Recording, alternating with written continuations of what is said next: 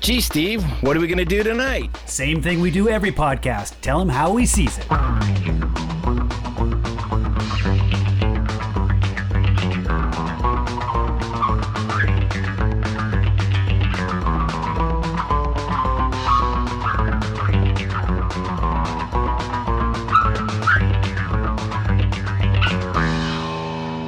Here we go. It's How We Seeez It, episode 187. This week we're tackling Indiana Jones and the Dial of Destiny.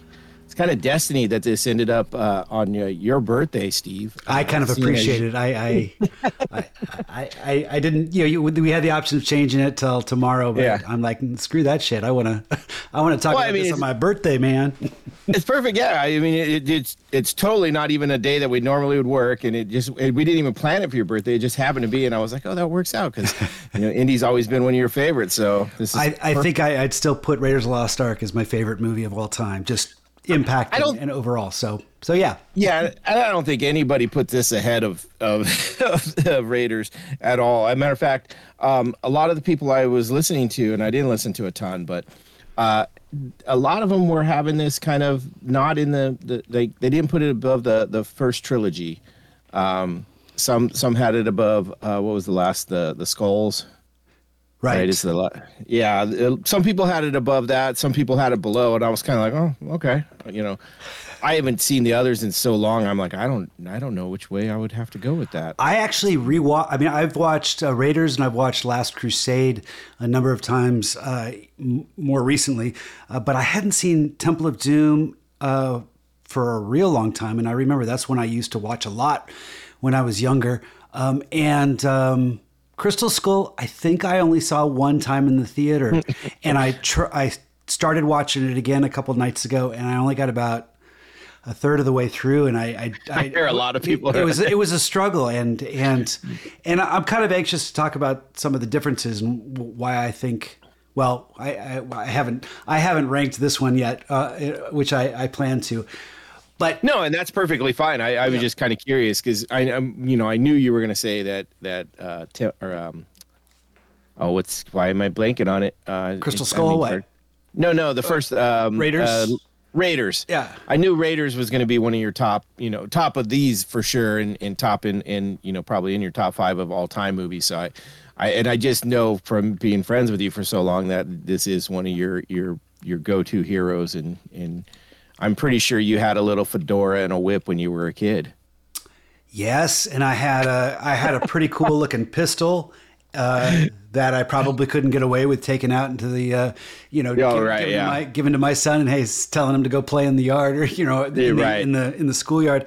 It'd have to be painted like bright orange and I think I told you when we talked about Raiders of the Lost Ark in that podcast how I used to set up little. Scenes in the backyard. This was before I had a movie camera, but I used to, go running and jumping off our back fence, which had a hillside, and I'd like roll down the hill. Oh yeah, doing like I was doing some sort of Indiana Jones stunt. It was great. Nice. I get it. No, I would do stuff like that too, so I get it totally. Nice. All right. As you heard, this is Steve, and it's his birthday, so this is his birthday pod. I'm Noah, the other host on this show, and one of the things we do here on How We Seez It is we create a cocktail that goes with whatever we're watching. So this week it's an Indiana Jones themed or a Dial of Destiny. I don't know what you picked out, Steve, but I know what I picked out, and I want to hear yours first. Okay, mine is Dial of Destiny, and it's a pretty simple drink. It was just two ingredients. This is a known cocktail, but I based it off the fact that he is with his goddaughter. So this is a cocktail called the Godfather, and okay.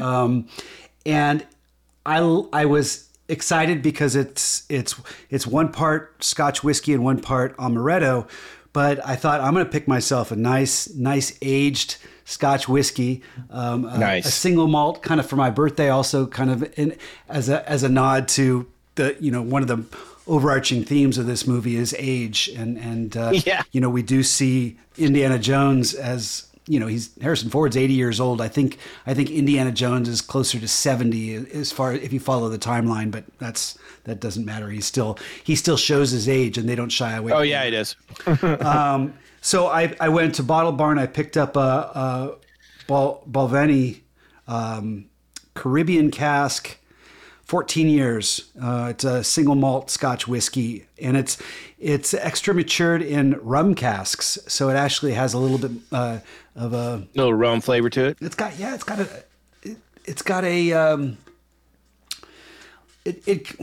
I also poured myself just a little shot of it too. I was kind of going down the direction of the fact that he gets shot for the 10th time, and I was going to do this. I was going to do a shot of bullet bourbon and call it the 10th shot. But instead, I just have a shot of this to kind of go with it because I wanted to taste it on its own, and it's not that heavy, peaty, smoky whiskey. It's more mellow. It's really nice. It's got some almond. It pairs well with the amaretto actually. So it's really nice. Really soft. So in both cases, it's nice. And then I threw one of those round ice cube rocks that you got me. It kind of is a nod to the boulder from the Raiders of the Lost Ark. Yeah. Nice. Although it's also already melted quite a bit. Yeah. It's funny, if you could have went with a 15-year-old Scotch, you would have gotten the time between the last movie and this one. I just read something that Harrison Ford had wanted them to go, he was going to do the fifth one, but he's like, I kind of hope it goes about 20 years. And he got close with 15 between movies. So so that would have been, that's funny. So my drink also has the round big ice balls, except for I put two of mine because it didn't get as high as I wanted, and so I put two of them in there. So mine looks more like a snowman than a boulder. A melted snowman. Yeah. But so I went with a drink. I'm calling this a weathered fedora, in nod of his hat. And I actually found this. This is a drink that they're going to be serving, or the base drink was something they're going to be serving at the Disneyland, or they have a park.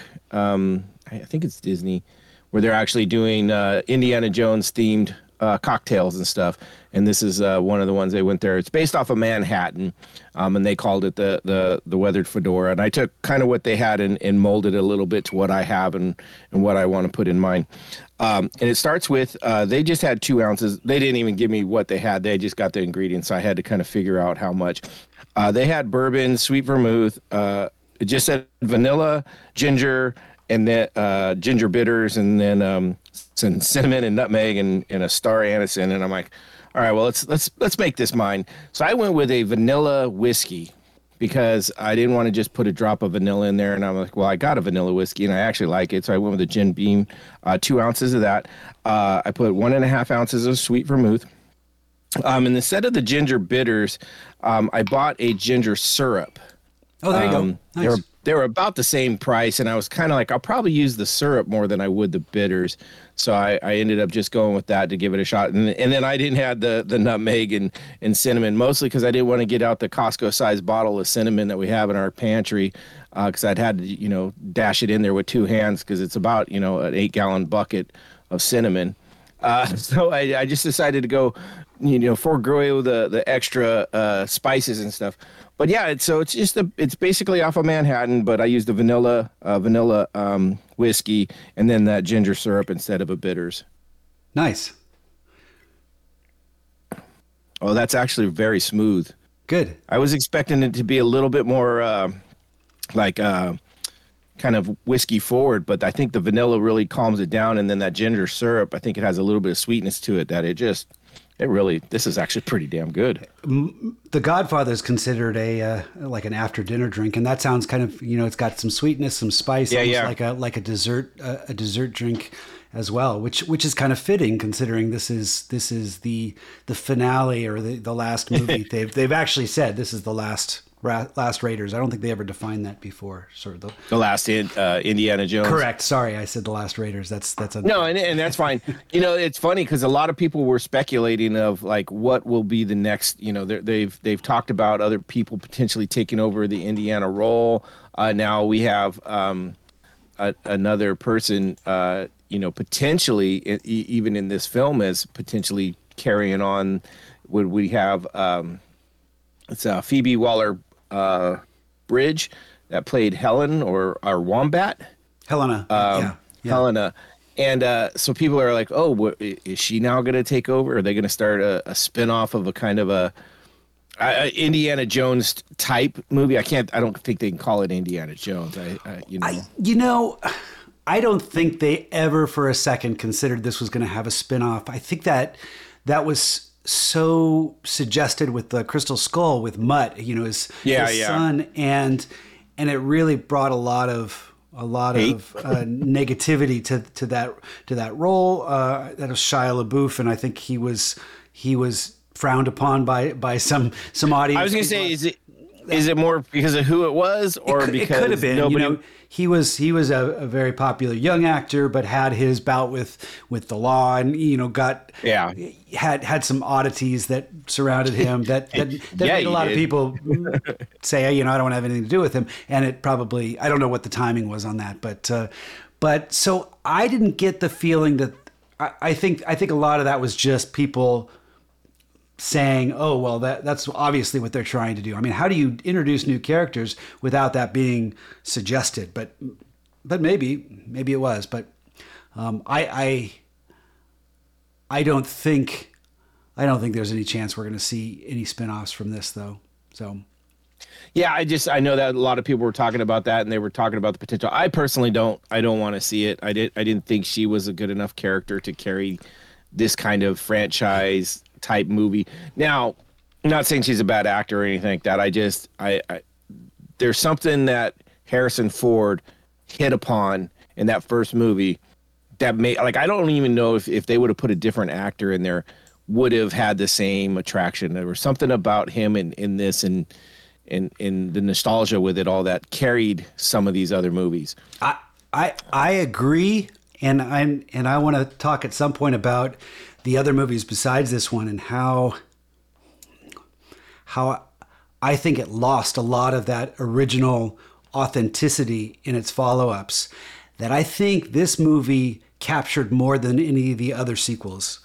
But you mentioned you listened to some reviews right at the beginning, or listened to some podcasts where people talked about it. And I had listened to some pretty more general reviews, but my YouTube feed got inundated with, once I put in a search for Indiana Jones 5 discussion. And I'm going to read some of the headlines I saw, and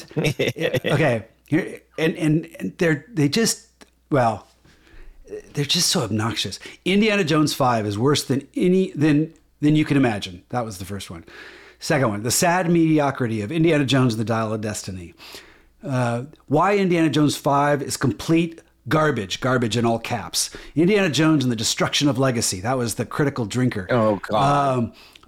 Indiana Jones 5 is awful, all caps. A massive Disney flop, all caps. Why Helena Shaw ruined Indiana Jones. Indiana Jones 5, the problem with Phoebe Waller-Bridge. It's almost like they're trying to harness the Twitter antics of Donald Trump. The way he kind of tries to be an influencer in politics with his tweets. But, I mean, it's just this onslaught of not critics, but like influencers that just want to get out there and show their rage. And I listened to a couple of these, but I really had a hard time. It felt so manufactured. And I've been doing a lot of thinking. I saw this movie twice about why it deserved so much negativity.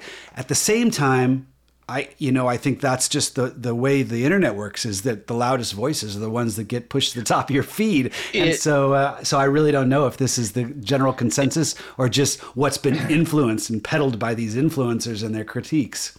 Yeah, and I really hate that whole influencer montage of people that, they're not really influencers. They're fucking people that are just throwing their opinion out there. Yeah, they haven't. If you come to me and tell me your job is an influencer, I've lost so much respect for you in any way. Yeah, this movie, when he wakes up and there's the Beatles Magic Tour music's playing or whatever that music is, and he gets out his bat and he comes, he knocks on the door. That's kind of what I feel like. I'm not the typical old guy that looks out and says, "Get off my lawn, kids." I'm usually more open. But man, with these influencers, it just pisses me off, and I don't know if it's pushed my opinion the other direction more because of it. I'm still kind of sorting it out, whether or not, you know, because sometimes I tend to have, like, I'll overly defend something when I feel it's being just trampled on for obnoxious reasons. Yeah. So, interesting thing, I just pulled up Rotten Tomatoes of this, and critics have it as 69, which that seems about fair with what's kind of current in today's, you know, market of movies, right? The mid 60s to mid 70s is a pretty decent thing. And I really don't go off of critics, but audience scores have this as an 88 on Rotten Tomatoes. So that to me seems that that's people really do like it. And I know what you mean by the people just shitting on this. And, you know, IMDb has it as a 6.9. And so, but you're right there. I think you're right in the fact that a lot of people are trying to hate on this. And they released this at the Cannes movie festival, right? Sure, the Cannes festival. And apparently got shit on there. And to me, I'm like, well, it was because it got like a 6-minute standing ovation, but people were saying that was a slight, you know, I guess. So they're measuring the length of the standing ovation, and then maybe people were just tired. Yeah. Maybe it was at a bad time, and people were like, "Look, I can only stand for 6 minutes. I need to go." And I'm sorry, but a 6-minute standing ovation is overkill. Fucking 3 minutes, that's all you got to do to say, hey, look, I really appreciate your shit. I'm not going to sit here and make you feel awkward, and I feel awkward. It's ridiculous. That whole standing ovation shit is kind of weird. One of the things that I caught when I was listening to the couple negative reviews I did start listening to is they went pretty quickly to Disney and Kathleen Kennedy, you know, and which, okay, you know, I don't know how that factors in, but obviously it means that there's extra considerations they're bringing to this critique if they're bringing up Kathleen Kennedy and kind of the last, you know, I it was at work, one of the guys I work with sent me a little meme. We were talking about this last week, and he sent me a little South Park clip where this was back when Crystal Skull came out, and it's basically like George Lucas and Steven Spielberg, you know, butt fucking Harrison Ford, kind of like, oh geez. I mean that's what it is. I'm sorry for saying that. No, we are an explicit podcast, and we spoil everything, even South Park. Yeah, but I mean, it's just basically showing that, you know, that's what they did to Crystal Skull. So I think you know, that was 15 years ago that it was this way of kind of totally destroying the legacy by releasing Crystal Skull, and it had a lot of hate. I understand some of that, and we could talk a little bit about some of the differences, but I think that might just be them trying to harness some of that existing hate that's out there, and then pushing it on Kathleen Kennedy and Disney for taking over everything, which, well, you know, people should be concerned about. A lot of people like to hate on a lot of things, and so you know, I heard a lot of people talk about the trilogy, and then Skull's coming out, and they were saying that, you know, what was the third one? It was Last Crusade. Last Crusade. They were saying that it had the perfect walk away moment, like you didn't really need do anything, and so a lot of people had some hate for that they came back and shit on the perfect walk away, and so, but that's the beauty of this one though, is that they also brought in this great walk away feeling from this. Like, me personally, I thought this movie had a lot of holes and issues. Was it exciting and fun? For the most part, yes. But story wise, there's a lot of holes and a lot of issues. But the ending was so perfect that, I mean, it almost makes up for the rest of it, because you know, you end on a high note. I appreciate hearing you say that, just because I think criticism is valid to talk about things, and but there's something to be said for just the feeling a movie gives you when you're watching it, and where it leaves you, and I think I thought the story was pretty straightforward. I thought some of the action sequences didn't quite have the same magic as the original. You know, Spielberg has his way of kind of putting together action sequences in a, you know, maybe it's the way he storyboards them ahead of time, but just it gives them a certain rhythm and stuff. This seemed like they drug out a little bit, and they were in sometimes a little flat.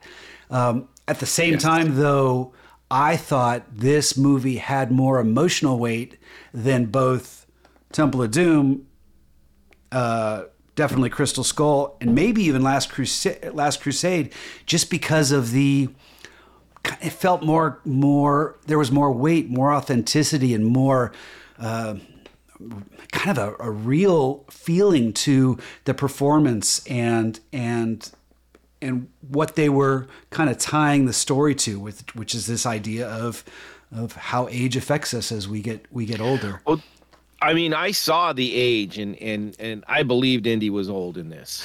I love. You know, they do the whole first 20-minute sequence, the flashback. It's a flashback, and you know, I think I was a little distracted by the de-aging, but that's just the hypersensitive in me. The second time I watched it, I was much more able to just enjoy it. But that's kind of why I prefer the things that just you don't notice as much, because it takes you out of it a little bit. But at the same time, it's just some people think that's the best part of the movie, because it's just this kind of classic adventure. But to me, it was that first shot when he wakes up and he stands up, you know, and it's the body shot. And he's old. And it's like, it's that, you know, it's that shot that they're showing off the body, that, you know, that chiseled body. And that's not what you see. You see this, you know, this saggy old body. And I loved it. I thought that was just, there was something about that I thought, oh, that's what this movie's going to explore. And the way he just kind of marched over with his bat, and he was the grumpy old man, it kind of set the stage. I thought at times he got a little too grumpy, but I did buy into the how they kind of shared that perspective. That was an interesting way of beginning the introduction to his aged character. I agree. I had small issues with the de-aging, and it wasn't that it was bad. I mean, they did a really good job, but there were some times when it was up close that I was like, it just, the CGI of it all really hit me. And like I said, I might have been a little bit more touchy to it, but it reminded me of Polar Express, the Tom Hanks, CGI Christmas movie, where it's a CGI type, and it just, the CGI and the de-aging looked to me, I'm like, oh my God, they Polar Expressed it. Yeah. And but I did, you're right, when he got up and he's in his boxers and he's you know, but for an 80-year-old guy, he looks in pretty good shape, and apparently he was bike riding 40 miles a day for quite a few months to get ready for this. Yeah. So I don't doubt it. I thought he looked, I mean, I thought he looked great, but I thought it was a very unabashedly candid exposure of an aged body, and I appreciated that. I thought, but I agree. You know, he looked good for his age. But I don't think that was their point. I don't think they were trying to show off his sculpted, you know, body that he's, you know, riding this much for. I think it was much more, hey, we're going to show you in all your aged glory. You know, that's. Well, I'm surprised he signed up for that, because that takes a lot of you know.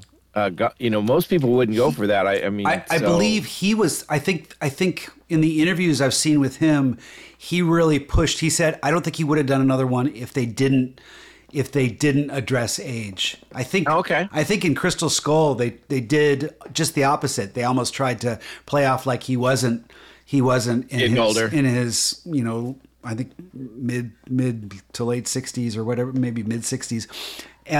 They just tried to play him off as Indiana Jones, and with all his reflexes and strength and everything, and it works if you just kind of just suspend the disbelief there.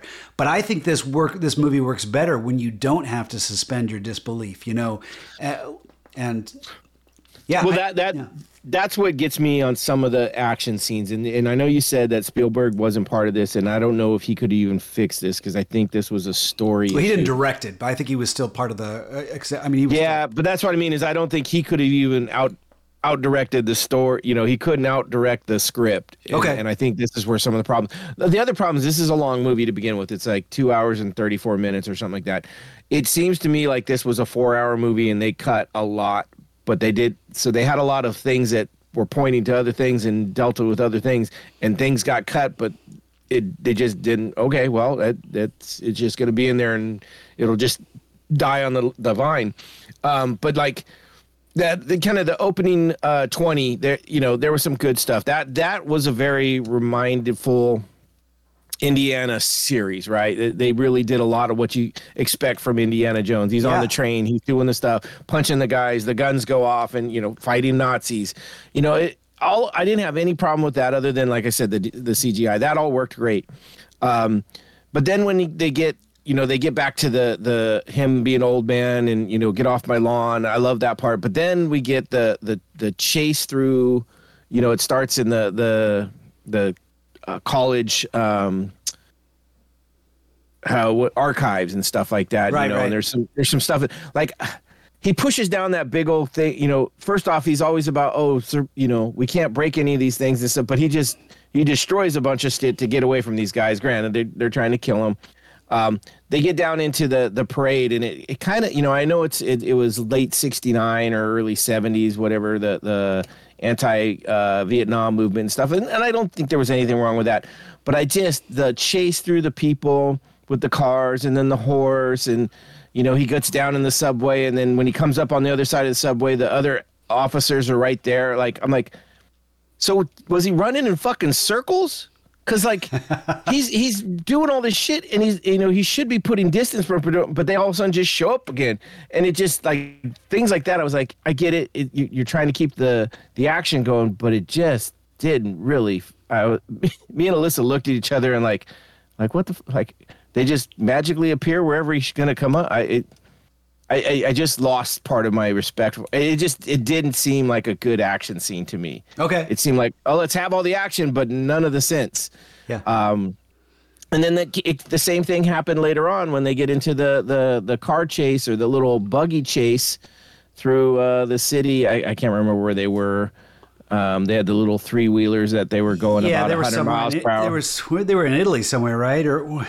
I could be wrong. But I know what you're talking about. Yeah, the little buggy, and the gunfire in that was like how did none of like he basically ducks and 900 shots come at him and no one fucking points down. Like it's like, come on, or he runs away and they show him shooting. And they show the bullets hitting all around them. I'm like, oh, my God, they got stormtroopers in this. Someone fucking found a way to put stormtroopers in Indy, because it's like it's just unrealistic to the point where it's hard to put away that disbelief thing. It's funny because I was just watching Temple of Doom a few nights ago, and there's the shot. You know, this is the big climax when he cuts the bridge in half with his sword. Yeah, you know, one swipe and the bridge collapses, and he's hanging off there, and he's just kind of killed Mola Ram, you know, by drop him into the crocodiles.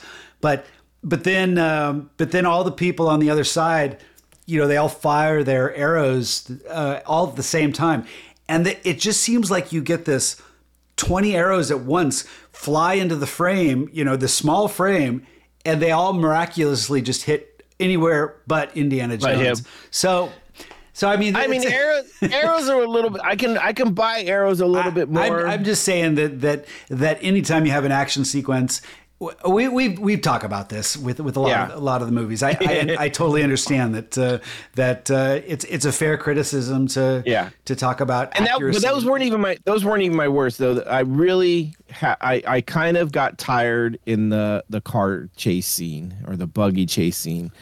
It was a little extra long, and boy, it was way too long. They did swap buggies at one point, but it still seemed like those things held up much better than they should. Well, going as fast as they were, it looked like they filmed it, and then all of a sudden it just like, well, let's take it up to 150 instead of, you know, it like they, it was like they went 1.5 speed or something. And, you know, they had some small comic relief in it with like. Okay, so, and this may make me sound like an asshole, but I thought the kid was horrible. I didn't enjoy most of anything he did.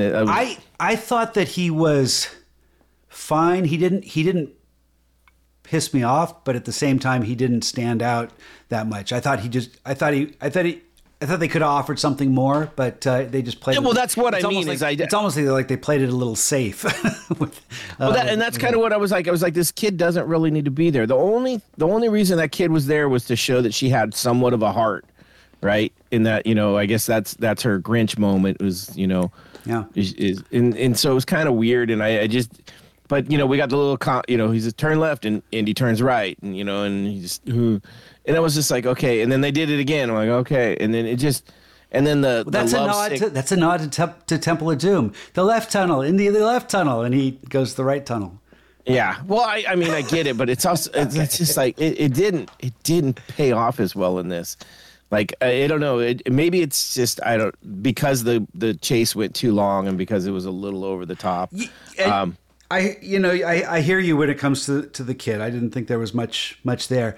But I think you mentioned that you weren't too impressed with Helena, and I really enjoyed her in this one. I had read some negativity, but I kind of chalked it up to people just shitting on strong female leads, you know, which we've talked about in the past. Yeah.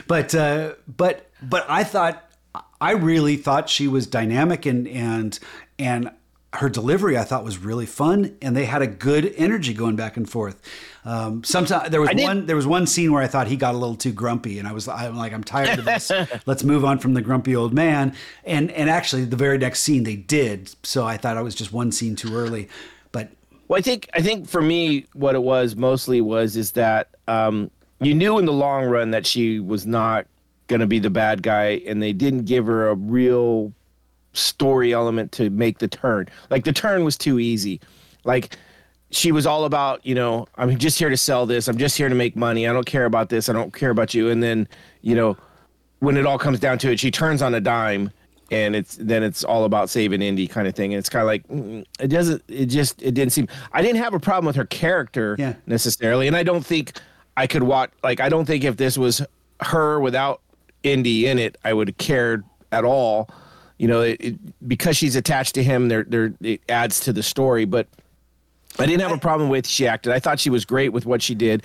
I thought she was a kind of a young Indy-esque character where she kind of had that, you know, snarkiness and that little bravado. And, you know, and she also did a lot of her own, you know, she kind of was smart. But that was one of the other things that was missing from this. And I think this is a big downside to it, too, is there was no Indy smarter than the rest. There was nothing that really was like he had to solve the puzzles, and there were these hard puzzles, and he, you know, he figures it out, or he steers people in ways.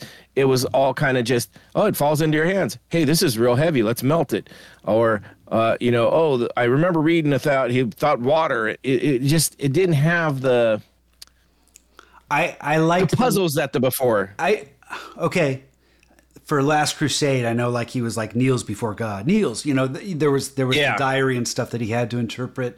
Certainly, Raiders of the Lost Ark had the whole crystal or the whole medallion that they had to decipher and put together and figure out where things were buried. I get that. I liked the his realization on the plane when he said, you know, continental drift, when he kind of figured that out, and then there was that whole panic from Mads Mikkelsen, you know, and he's like, wait, I need to think about this. I liked that moment, and that felt like it was his own, you know. Well, this is kind of like me showing off that I'm buying a manual Jeep, you know, because it's one of those things that. And I think it's also people have called it a Anti-theft device. Anti-theft device, because people don't know how to drive manual anymore. And exactly. And when I was mugged earlier, when I was a younger kid and I was on a scooter that had a manual, shift, and they ended up popping a wheelie and crashing because they didn't know how to drive it. And I always felt like that was because of that, something I knew that they didn't. And that's where I think Indiana Jones kind of had a little bit of knowledge. He knew something that he got to expose. Which kind of fits into what you're saying, where it was like a puzzle that it was a moment where it felt like it was a puzzle that he solved and kind of. But it didn't change anything or save anything. I know, but that's that's where I think it. Yeah. My other problem with this is it had too many parts, that like too many mini parts instead of like let's put a little bit more like. The whole going under the water and getting the thing with the eels so he could say, oh, they're like snakes and shows fear. That could have been cut. That whole fucking thing could have been cut. I don't think it could have been cut, but I do think it was missing something. It didn't feel like its own adventure. I think they got underwater and realized there wasn't much they could do underwater to make this exciting. So I'll give you that. But I don't know if cutting that would have worked. I mean, what else did it do? It gave him one piece, got a character that was supposed to be a close friend that we got zero interest in, zero cared about. That was what's his name, big star Antonio Banderas.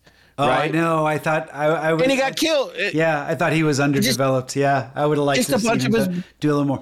I did feel that there was like the moment when the rope gets cut or the air gets cut and the one guy goes falling off the cliff underwater, that reminded me, it was almost a nod to, again, Raiders of the Lost Ark, where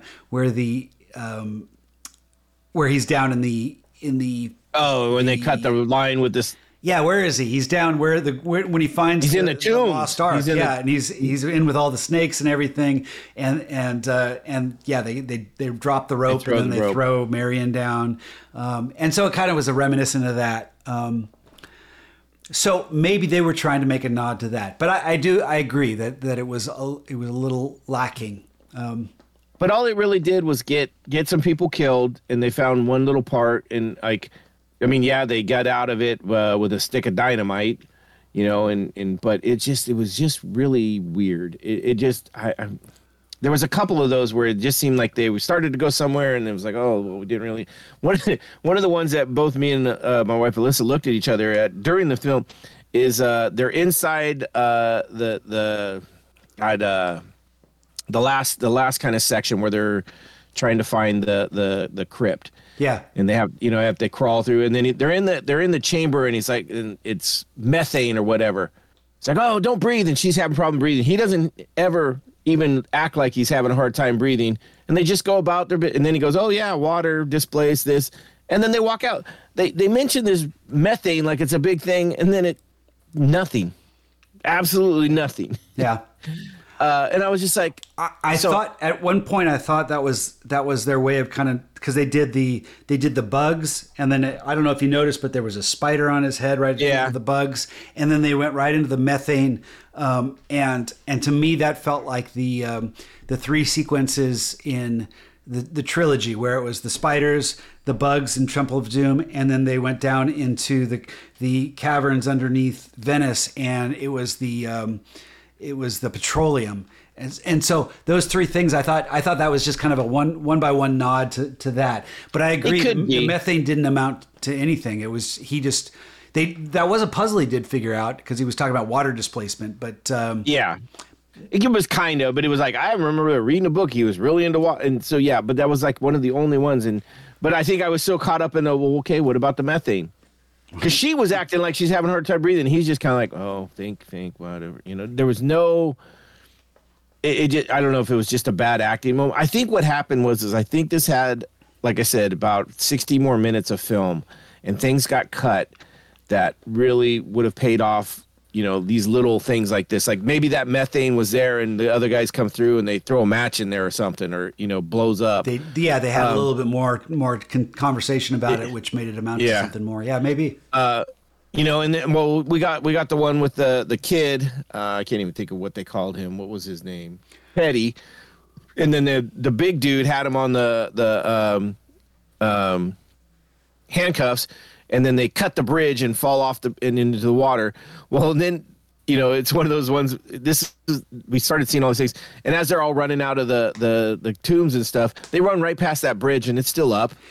Okay, like, so they didn't cut the bridge. They only cut the top rope, and that's what made him fall. I double checked because when I watched, that was something I double checked the second time I watched the movie. It doesn't break the bridge. The bridge is still there.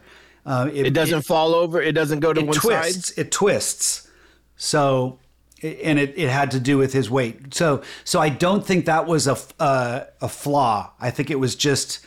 It didn't show it enough to get a sense. I watched it a little closer the second time, but I remember my wife did the same thing. She looked at me going, "Look, what the?" She kind of like held out her hands, like, "What the fuck?" You know, when they ran back over it, and I said, "No, it didn't break the last time." And I double checked it the second time I saw the movie. All right, I'll have to check that when I watch it when it comes out on streaming. But anyway, I get it though. I don't think they held on it long enough to really get a sense. I mean. And we're all thinking of Temple of Doom too, when the bridge breaks and the whole thing collapses down. So, well, that's what I said. I think there was a lot of little things that were just missed. Like they started to set up, and then we can't because of time cuts. They couldn't get there, and they had to miss things. So certain things that were already like they were trying to feed other little things into it, and so when they had to cut a scene, they didn't go back and weren't able to pull out all the little feeders, right? And so I think that's part of what it was, and you know, it might be because they don't want to have to do reshoots and things like that. And I get it. It seemed like this movie was filled with that compared to normal, and that and I got that a lot from my wife too. She was talking about it. I would disagree that I think if you were to watch Temple of Doom and Last Crusade and okay, maybe even Raiders, I mean, you're going to find things that don't add up. At the same time, I do think those three movies the action was a little bit better paced. It had better payoffs as far as the sequences. But I wasn't saying things didn't add up, but it seemed like there was dropped stories, like dropped little stories in the middle. Mm-hmm. Like a lot of things just went and just had no ending, or you know, and that's what I meant. Not necessarily that don't make sense, because I mean every movie has that, and that's, you know, everybody likes to point out plot holes. I being everybody, but no, I wasn't just the plot. I didn't think this had as many plot holes. It just they had a lot of little stories that went nowhere, or kind of didn't get paid off, or didn't get the juice that it needed. One of the things that I really want to talk about is every Indiana Jones movie has a jump the shark moment, in a sense that it goes places that defy normal reality. In the first movie, it was the power of God at the end that ended up melting the faces and exploding the heads, and you know, creating all this havoc, and killed all the Nazis and you know, the people and Belloc and, you know, all them. And then in Temple of Doom, it was the voodoo and the heart. Yeah, ripping the heart out and the blood of Kali that kind of turned you into a possessed demon, so you end up you can be hypnotized, and all the, you know, that sort of stuff. The rocks that would turn into flames and fall out of the pouch. It got a little bit more obnoxious. Last Crusade, you have, especially at the big finale when they go and discover the cup of Christ, and here's this knight that's sitting there, and he's been living there for 2,000 years, and you know, the water from the cup of Christ can cure a bullet hole in his father, Sean Connery. Crystal Skull, I didn't watch the end of it again, but I do remember the aliens coming to life at the end, and you know, this and. That was a little bit hard to stomach, especially because it was all done with CG. You got to take a quick pause? No, we're good. Okay. And this movie, I think you could kind of predict it with the Dial of Destiny, and they're talking about time. But instead of... But, and that's what they end up doing. They end up going back in time. Spoiler alert, at the very end. And it's, I kind of expected it just because of the movie, but I got this is where I really have to give this movie more credit than Temple of Doom, Last Crusade, and Crystal Skull, in that I was so exhilarated when they went there. I remember they're in the plane and Mads Mikkelsen is looking out the window and he sees that little rift in time. Yeah, and I'm like, and I got chills thinking, I was like, holy shit, they're actually going to go there. He's going back in time. I got so excited, and they did it. And I thought it came across really, it really worked for the movie. I think maybe, and especially when I watched Temple of Doom, and oh my God, I was rolling my eyes throughout all this voodoo stuff. I thought, man, this really became so campy compared to Raiders of the Lost Ark. Even Last Crusade, I remember seeing the movie back in the 80s and struggling at the end when that happened. Right. Crystal Skull, we won't even go there. But this was the first movie since Raiders of the Lost Ark that I was fully invested when they did go there with this kind of, that when they jumped the shark, this jump the shark moment, I was there. I was along for the ride. And I don't know why. Maybe it's because I'm older and I can get behind the whole discussion about age or what. I don't know, but I loved it. No, I get you. I see what you're saying in that, and I didn't think this is a jump the shark, but I understand what you're saying. I'm using that as a phrase where it just all the Indiana Jones kind of the jump to unrealistic or unexplained, unreal, supernatural. But yeah, no, I was with you on that. When I saw it in there, and I was like, oh shit, okay. And I thought they were going to go back and he was going to have to pull off some miracle, and save Hitler or some crazy shit like that. Oh my God, that's right, because that's exactly what Mads Mikkelsen's character wanted to do. Yeah. was to take out Hitler to win the war. Yeah, and so I thought that was interesting, and I was like, okay, and it was a little strange with the boy Teddy being able to take off in the plane and follow him, and I was like, what is he, are they gonna jump out of the plane and he's gonna fucking catch him? What's going on here? I was like I thought it was interesting when they did go through, and then where they were, I was like, oh, that's kind of cool. Like, that would have been, like, for lack of a better word, Indy would have got a boner for sure, like, seeing that. Right. I did have a small issue when they were getting the big ballista arrows through the plane, because those would have never been designed to shoot anything that high in the air. So especially if there were shipboard, it was kind of like, it probably wouldn't have worked that way. But okay. And so, but I mean, it was interesting because it hit the plane, and Indy's like all interested in it because shit, it's history, essentially. And so I thought that was kind of cool. Although he used it to cut his ropes, right? But yeah, it was just, I did enjoy that. The CG got a little bad at that point. Like, it's a little blurry to begin with. And I think that's just because the CG is pretty bad. And I don't know if that was on purpose, if they were trying to make it kind of blurry-ish, but it was interesting. It wasn't enough to take it out for me, take me away from the moment. So, to me, I didn't notice the CG being bad. But I understand what you're saying. The one that got me, though, that I was just like, I didn't in that time frame. There was a couple little things, but it was the agent that was the Dr. Voller's main guy, kind of the racist dude. I think he was played by Boyd Holbrook. He was the kind of the asshole dude. He was also in Logan. He was Logan with the guy with the mechanical hand, right? One of the Marauders. Yeah. When he was like yelling out the window and shooting at all these guys, I was like, that seemed a little out of character. I mean, no, he was an asshole, but that just was a little weird. It was just like, I was just like, that was one of the ones I was like, okay, that's kind of out of character. I loved watching the two of them just kind of have this meltdown when they realized that they weren't in Germany, especially Mads Mikkelsen, watching him. Well, Mads made sense. Yeah. I loved his villain. He is my favorite villain since Bella. He did a great job. He was a perfect villain for this. Yeah. It made a lot of sense because, I mean, he should have had some sort of scarring from that, from when he was taken out on the train. They sure made that look like he got beheaded when he got. Yeah. But anyway. There was a lot with the train too. I thought it was a great way to, put it all together. It seemed weird that he would have his own little crew, if he was working for the U.S. There was some weirdness about that.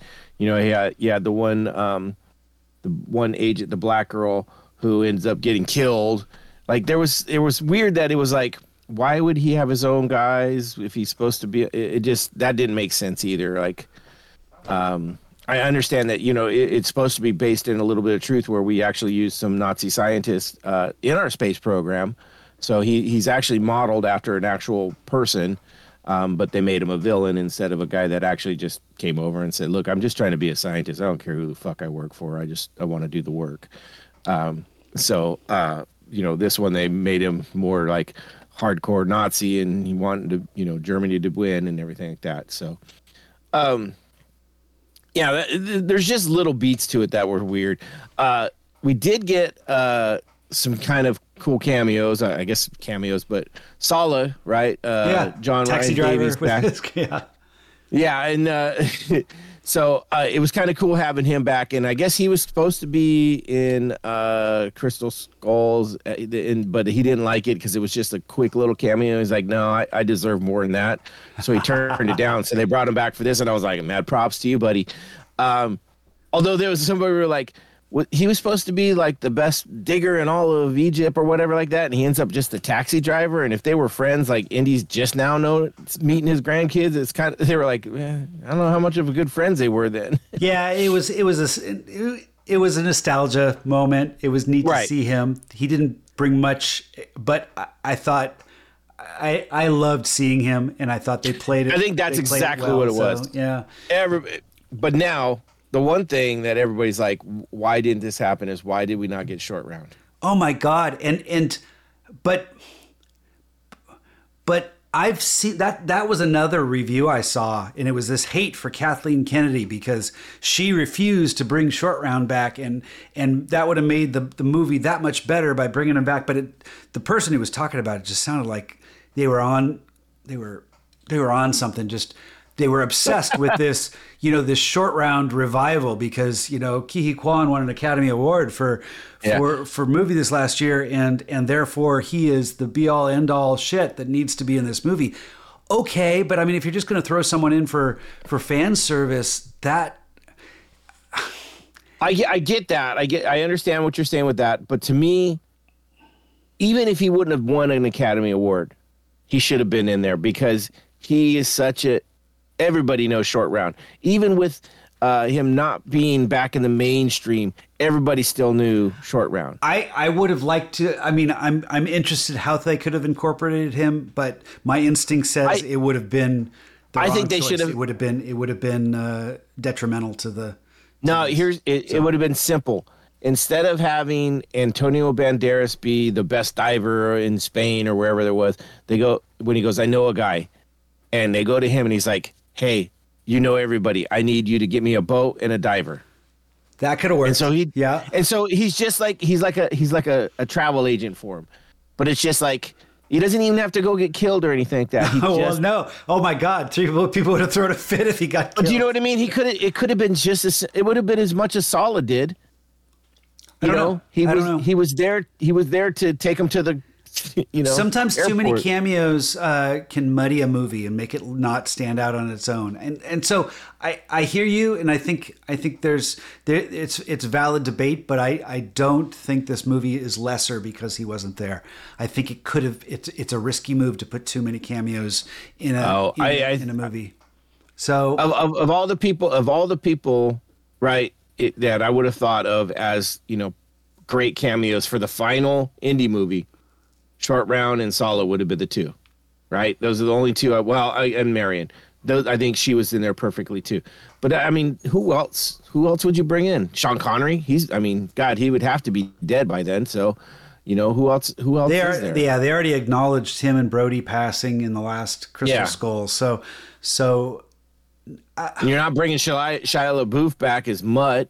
Right? Well, they did in a sense. They brought his legacy back and acknowledged that. Said even more than they should have brought Short Round. Either that or mentioned something, you know, like when she's got the kid running around, he could have said something like, yeah, I remember when I had a kid tagging along with me. I think I kind of appreciate that this movie was not full of Easter eggs. I'm sometimes, you know, I think we talked about this last. Whoa! You just said they had all these nods to the cut of the rope and the three trials and all this. That's all fucking Easter eggs. I know. But give us the good one. I think there's differences on how you do that. If it doesn't, well, you're right. And maybe the bugs and stuff was too much of it in your face. For at least me, well, but I just don't. I think too many cameos would have made this kind of lame.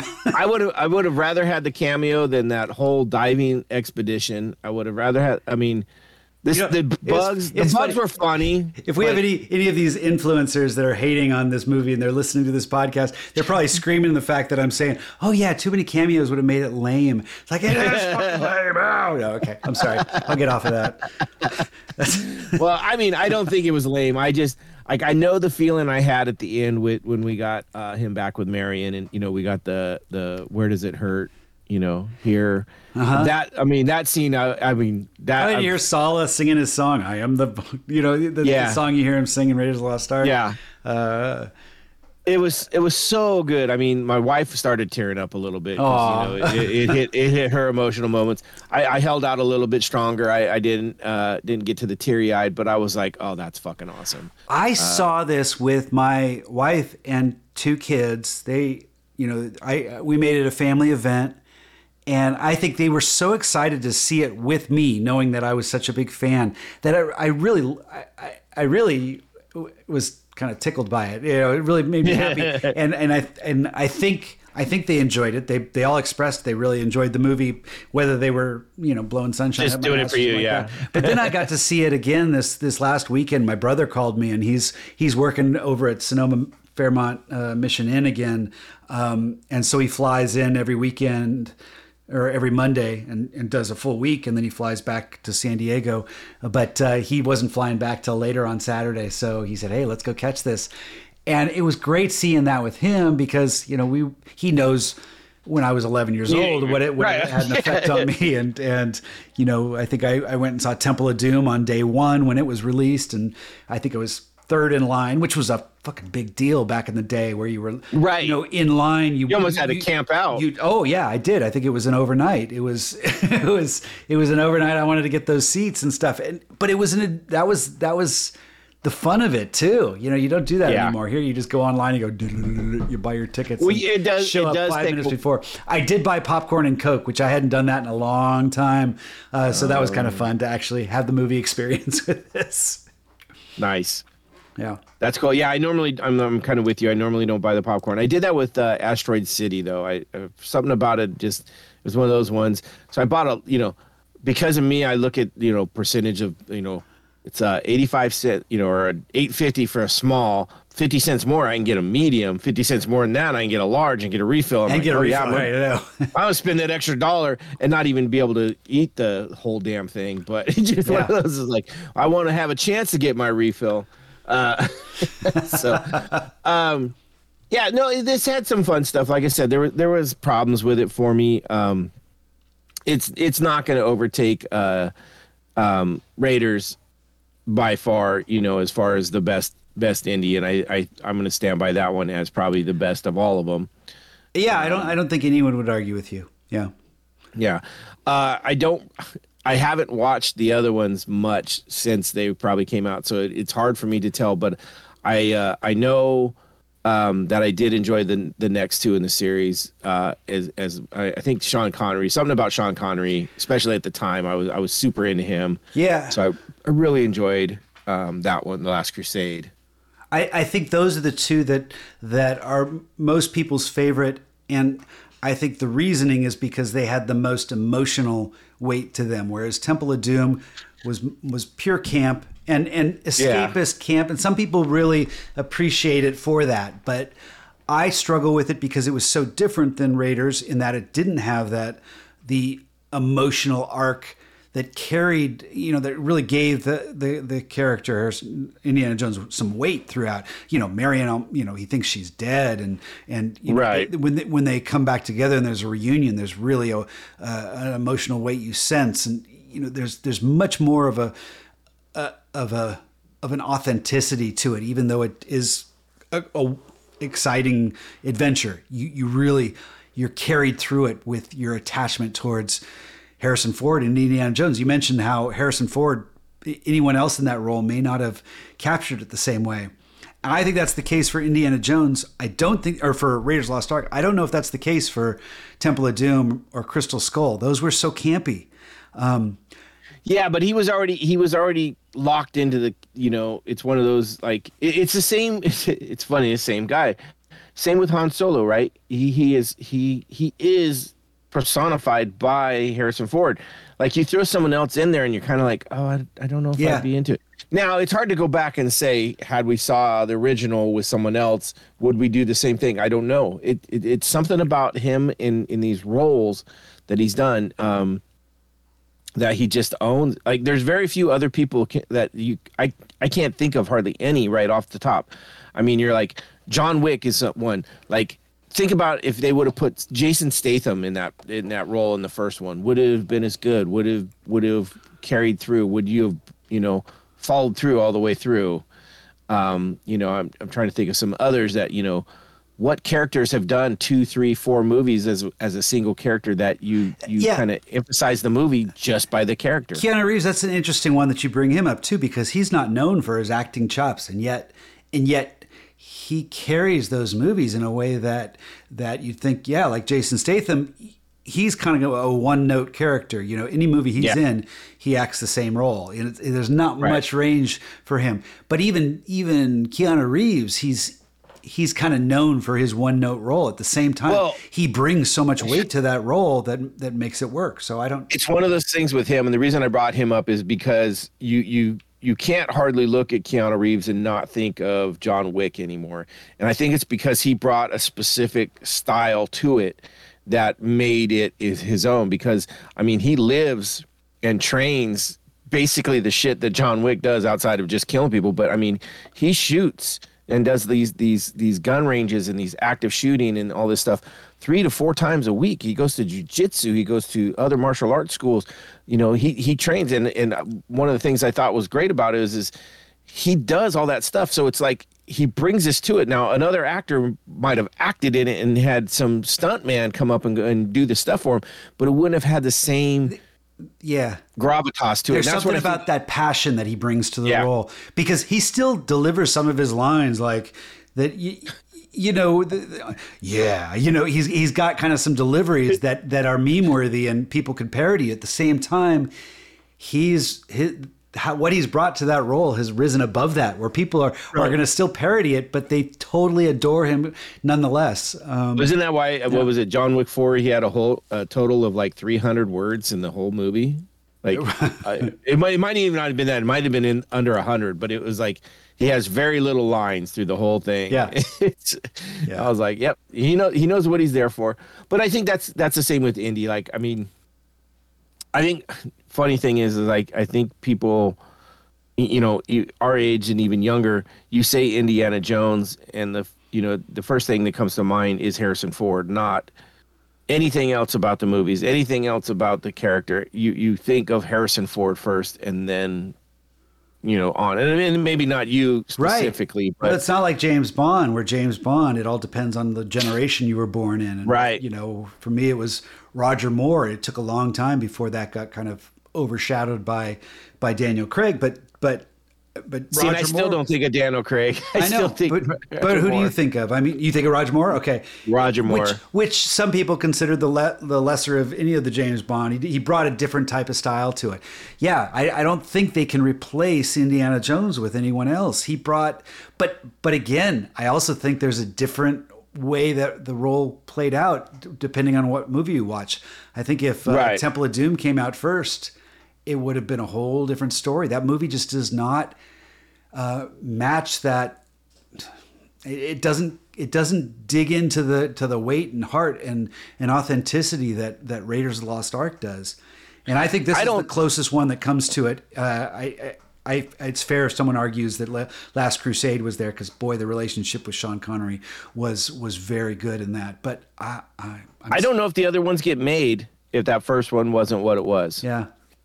Like, I really don't, like I said, if it wasn't the hit that it was and wasn't, I mean, I know as a child when I was watching it, it was like, man, that's all I want to do is go out and adventure and run around. And yeah, you know, it had this Star Wars phenomena. Like, everybody was like, oh man, this is ridiculously good. And do you think it was just the action though? You don't, because no, it was a story. Said it was Harrison Ford and something he brought to that role that he had kind of this intense father figure role model, but at the same time, you know, he wouldn't. Well, he was, for guys, he was that go out and adventure, tough guy, you know, whatever, I can do this. And then for the women, he was also that kind of machismo, like, you know, he had that, like, why did she fall in love with him? And, you know, for young kids, it's like fucking action adventure, and I can fucking throw a whip and shoot a gun and save the girl. Every person's not just a man's man, but a woman's man and everything. I was watching a reaction video. I was telling you a few weeks ago that I've been kind of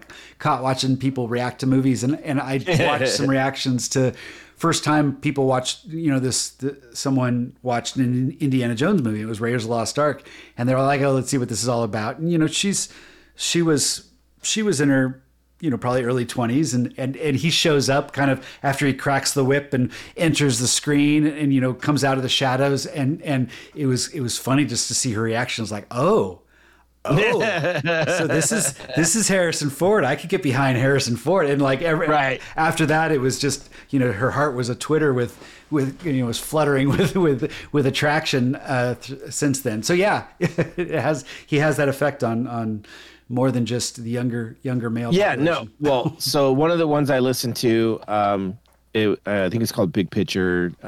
There's two women on it, probably in their 30s and stuff. They were like, if he would have walked in the room, they would have jumped his bones. Like, they were literally. It got to the point where it was getting uncomfortable. Where it's like, if any guy was talking about a woman like that, everybody be screaming fucking sexual harassment. It was ridiculous, and it was like, and they were like, yeah, we know he's 70 years old, but whatever, I want a piece of him. And I was just like, and it went on forever. And I was like, oh my God. And I've heard these people do this podcast. It's from the Ringerverse. They all the time, and I'm like, such a double standard with, like, if a guy would talk like that on a podcast about a woman, it would be canceled, guaranteed, because it's like over the top. I was like, holy crap. But they were all about, you know, the dad bod, how, you know, his shirt off. They were all into it. I was just like, all right, whatever. Can we get back to talking about the movie? But it is. It's Harrison Ford. He's awesome. Speaking of that, so we can jump right into, like, what else we've been watching, because I've been watching Shrinking. Oh, you have? Okay. Yeah, that's kind of been the only show I've been able to watch this week. I think we're about 8 episodes in now.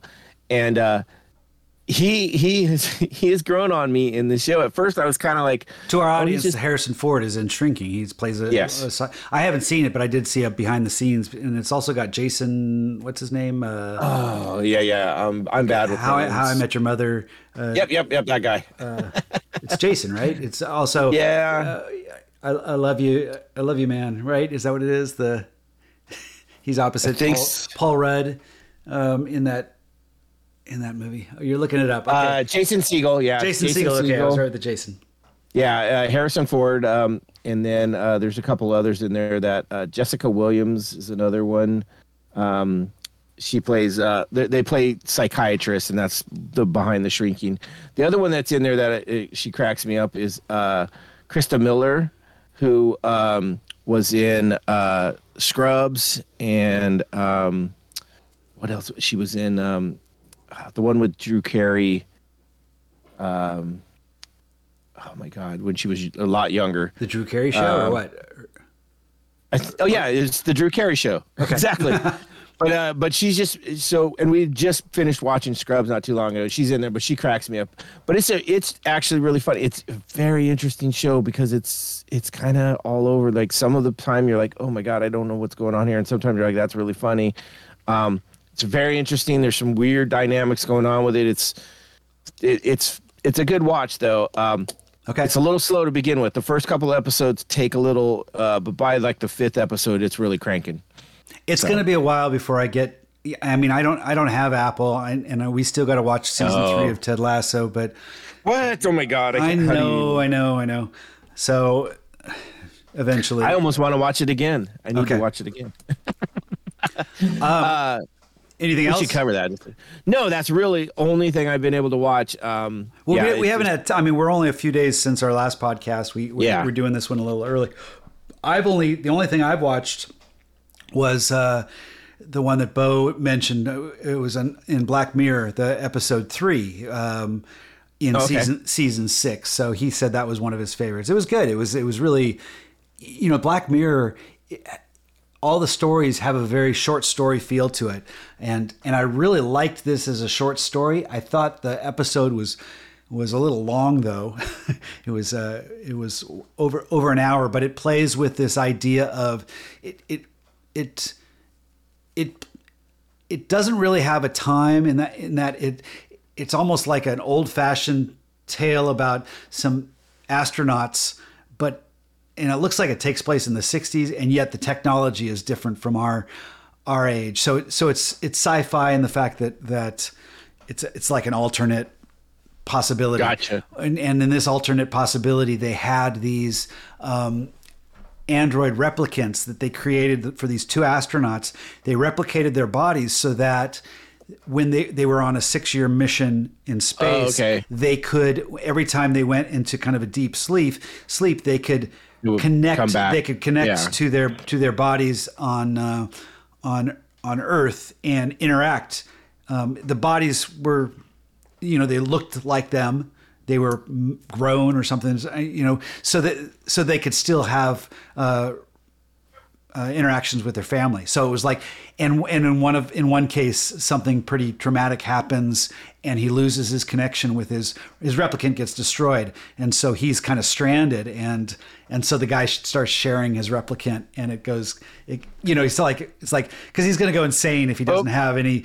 Yeah, I know where that's going. It's like 4 more years, so he starts getting these little sessions with the guy's family, and it goes a little south, but so it was interesting. I think it was still a little long, but but very much like a Stephen King short story. So it was fun. I want to get into watch. I watched, like I said, I've watched one episode from season 1 twice now, and not much else. So I need to go in and start watching the rest of it. Yeah. But yeah, no, Shrinking is pretty good. I'm pretty happy with it. So Harrison Ford's also in that Yellowstone with Helen Mirren. It's like a 1916 or something like that, or what? 1913, I think. Okay, I was close. Yeah. I could be wrong. It could be 16. I haven't watched any of those either. We were watching Yellowstone and we just kind of fell off, and I tried to watch the first prequel to it. It was like 1890 something or whatever, or 18 something. And I didn't get very far into that one, and then just never even started it. But I mean, it could be good. I don't know. Haven't really heard much about it. So I'm just glad he's still working. I think he's an incredible actor. He's fun to watch. We're going to have him in the MCU here coming up soon. He's kind of taken over for John Hurt, William Hurt, who passed away a couple years ago, and so he's reprising the role of the general. I don't remember his name, but it's Thaddeus Ross. Yeah. Thaddeus Thunderbolt Ross. It's going to be in Captain America: New World and the Thunderbolts. So he'll be an MCU guy. So you'll be able to check that off his list. There you go. Right. Everything Disney. There you go. He actually, I mean, that's not the first time that he's replaced someone else, because he did that with Clear and Present Danger. And, you know, when he played the president, well, no, he became president in one of the episodes. But remember, it was the other Sean Connery movie with Alec Baldwin, Hunt for Red October. And they, and after that movie, they reprised the role, because it's based off a book series. Alec Baldwin played a character that was Rainbow. I can't remember the author. Bo will text us. Clancy. There you go. Thank you. Sorry, Bo. You don't get to text that one. But Tom Clancy. So Harrison Ford took over for Alec Baldwin, who didn't return for that, and did Clear and Present Danger and another movie, and then eventually it was. Oh, what's his name? Ben Affleck that took over for Harrison Ford for another movie that didn't go so well. And then I think there was actually one more role with who played Kirk, who replaced William Shatner. It's one of the Chris's, Chris Pine. Chris Pine, man, you're like my IMDb Noah. You're rubbing off. I've fallen off the wagon here. I don't know my trivia anymore. Yeah, I spend a lot more time listening and finding out about this shit, so it's starting to stick. That's good. Nice. But yeah, so yeah, this. I mean, it was a fun movie. I don't know. Like I said, I don't know if I need to ever see another new Indiana Jones or anything like it. I hope we don't see another one. I really liked this one, and I think it was a great way to close it out. I agree that there was some action sequences that seemed a little, less than I wanted, but at the same time, I thought that for opening 20 minutes kind of balanced it. It was almost like, here's your Indiana Jones of young. Now we're going to explore him. Now, would you have wanted to see a whole thing done in that pre-age, like do a whole? No, pre-aged. No, I wouldn't have. I mean, that's they did that you can go watch the Young Indiana Jones series. I can't. Well, I have respect. That's not what I want to see. No, I there was a couple of people that said they enjoyed it so much that that could have been the whole thing, and they would have been behind. I thought it was a great way to introduce this movie, in that it was like saying, hey, we could do this. But that's not what this movie is. I liked it because and I liked how they balanced it. I liked it because it tied the MacGuffin. Sure. Yeah. Right. It really did, and gave us. I mean, it gave us a great reason as to why he had the falling out with Basil, right? And that added up into Helena. I mean, it tied a lot of it together. It tied the villain into it. It really did. So, and it also kind of established that, hey, if we can do this kind of movie if that's what you really want, but that's not the story we want to tell. So it's almost kind of acknowledging that. I liked that. Yeah. No, I thought it worked out great. Like I said, there was a little bit oddity with the CGI for me, but other than that, I do think this is good. I said, I don't know. This won't become my go-to. I definitely will watch it again when it comes out. I'm more curious when it comes out to see if there's like a bunch of deleted scenes and how much long, like I almost want to see a director's cut to see what they would have, like there's got to be a lot of extra stuff that got. I hope so. Yeah. I hope the negativity doesn't bury this movie too much. It looks like it's just now kind of getting to where it's like 250 million that it's made, which is it's I think they say it costs 250 to 400 million. It depends on how much marketing you add in. So I hope it makes enough money to at least pay for it, and doesn't. I think someone brought up. I think it was I listened to Kevin Smith's podcast about this, and then I also listened to the Hero Movie podcast guys talking. Oh, good. I got to listen to Kevin Smith. Okay. And then what they were talking about is that how the movie going experience has changed, and that we're seeing a lot of that in a lot of these movies. It's not that just movies are bad now, it's more that the people just aren't going out. It's not the go-to thing anymore. It's not ingrained in our bodies. I was asking my kids that today. They came over for lunch they brought me lunch. It was nice for my birthday, but I was asking them what they thought about is the movie the same experience as like, because that's exactly right. We're kind of a younger generation that was the go-to entertainment, but now it's almost like I said, is it these influencers? Is that what people want to see? Is it the Kardashians? Is it? I mean, that's still like years ago, but they're probably still still pretty relevant. But yeah, between the two podcasts I listened to, they were talking about like the experience isn't the same anymore. People it's just not their go-to entertainment anymore. Yeah. And then in the Kevin Smith and the Fat Man one, or Fat Man on Batman, kind of, I can't remember what exactly called, but he was talking about the cost, and they were talking about different things, and like, you know, one guy wrote in and he was like, yeah, you know, it was like $18 for the ticket and then $12 for popcorn, and you know, he's like, it was like $37 just for me to go see a matinee showing of this, and it's like, yeah, so that's a big part of it too, is the financial cost compared to what it used to be to go see a movie. And I get it, you know, inflation is killing everything. Yeah, I was so bent, you know, it's like I wanted my whole family to come see this, and it's like, hey, do you guys all want to come? And $60 I bought, minimum. Oh, it was over $100 for the tickets. I mean, Casey brought her husband, and James brought his friend with, you know, so we had six of us, but. And then there you buy them online, so every ticket has another $1.50 $2 cost. Which I fucking hate that. Which, it's not exactly like it's not like a finance charge. It's like if that were the case, then they charge one fee. But it's like every ticket has its own little. No, it's just a charge because they can. Resort fee goes along with the movie. You know? It's the convenience of doing this over the internet instead of coming down to the theater and doing it. Yeah, it's fucking ridiculous. Yeah. Luckily, I live close enough to that theater, so I will at times go and buy them ahead of time, so I don't have to pay that extra. Good for you. So yeah, but yeah, no, I get it, and so I think that's part of it, and that's, you know, I think that's one of the reasons this one is having the problems it is in the theaters is because of some of that.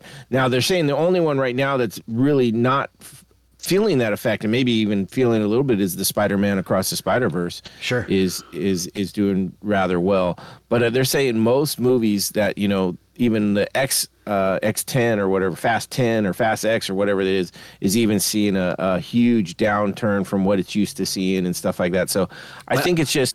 I still think next week we're going to see an anomaly with Tom Cruise and Mission Impossible. He's going to bring that Top Gun. Madness like he did last year at post-pandemic. I seriously think that movie is going to be huge. You think so? Yep.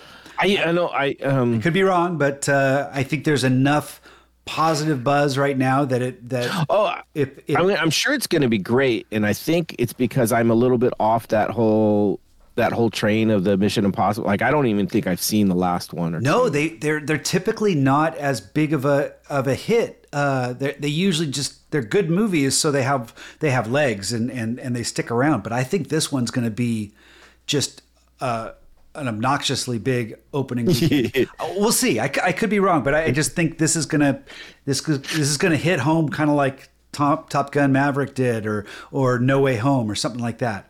We'll see. Okay. I just think it's funny saying, you know, Tom Cruise is going to be, obnoxiously big. He's finally starting to show his age in some of the interviews that you see. I bet. I think you can see a little bit of the kind of the. I saw the lines in his face. Well, you can see like where he's had. Whatever, I don't want to call it Botox or anything like that. But it's almost like they do the stretch. What do you put on your face to make it seem like it takes away the age or something like that? It seems flatter and stuff like that. It's starting. Yeah, they're stretching the skin. Yeah, maybe that's it. They're trying to stretch the lines out. Yeah, no, I get it. It's interesting. I'm not as excited to see that. Like I'm not chomping at the bit to go see that in the theater. I don't know why. It just. I mean, I saw the previews and I'm like, oh shit, that looks good. Yeah. But I'm also. Did you see the last one with Superman, with Henry Cavill? No. With the mustache, the one that he couldn't shave because of Justice League. No. That's what I mean. I haven't seen the last. That one is really good. I mean, check it out if you want to just be blown away by some really incredible action. And you know, he has this thing that he goes and does most of his stunts. He learns how to fly helicopters. He hangs off of planes. He jumps motorcycles off of cliffs and stuff. Right. And maybe people are just wanting to see that. But this has got what's her name from MCU? Haley Atwell. Thank you.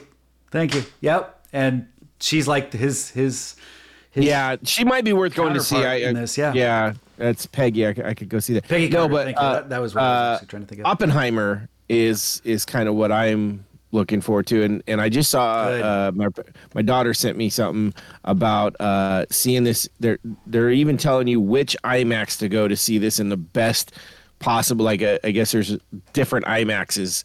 And so I'll send it to you so you can tell me if there's one of these around, and we'll have to. Well, there's probably something on this side or right on the other side of the Golden Gate. I think there's an IMAX theater there. I don't know if there's anything close. But they even say it's like an IMAX 700. There's a certain type of IMAX you're supposed to go see it. But yeah, we got that, and I know in August there's that new Teenage Mutant Ninja Turtle, and it's like.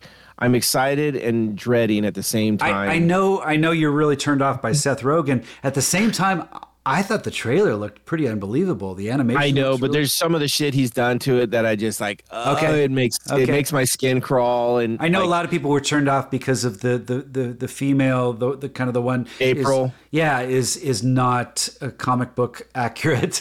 No, and they've done some other stuff too, like. Splinter looks horrible. It just there's a lot of weird things in it, but we'll see. I don't know. I'm afraid of what Seth Rogen gets his fingers on. I enjoyed the second trailer that it was attached to Spider-Man more than the first one. I got more the humor, and I got kind of interested in seeing it. Which so we'll see. But we definitely got to cover Oppenheimer. I'm down for that completely. I don't think we have a next week on our schedule. You're going to the. No, you know what I wanted to do, and just because I was hoping to do it. Was that it? There was a potential of Bullet Train, but I think we should do Asteroid City. Oh, wonderful. Okay. I'll go check it out. Yeah. Okay. Yeah, because I think you'll enjoy it. You probably got some notes already set aside for that, too, that you got. I actually do. I do. Okay. I'll catch that, and then we'll plan on that for next Wednesday. And then the following Wednesday, we're doing Deadpool, right? Is that with our MCU crew? Awesome. Yep. Awesome. All right, we got it. We're set. It makes it nice and easy, and then I can relax and be able to take some time to do some other stuff. I got a big week coming up. We're leaving 2 days to head out to Vegas, so have some fun there. It'd be good stuff. How's Alyssa doing? Is she got the? They're all freaking out. Yeah, yeah. They're all freaking out. They're in that. Oh my God! It's the week of the test. Kind of freak out going, and so I'm fine. I don't have to test. Oh, I'm in the test, but I don't have to test. So. Right. Right, just make sure you bow to. I saw that email come out about the. Oh yeah, the instructor from Japan. Yeah, make sure you bow and at the waist, and there you go. Yeah, we'll make it work. All right, well, good. So with that, that's how we seez it. Damn straight. Fuck you, influencers. Hail Caesars. What does that mean? Oh, I want that to be the new closing.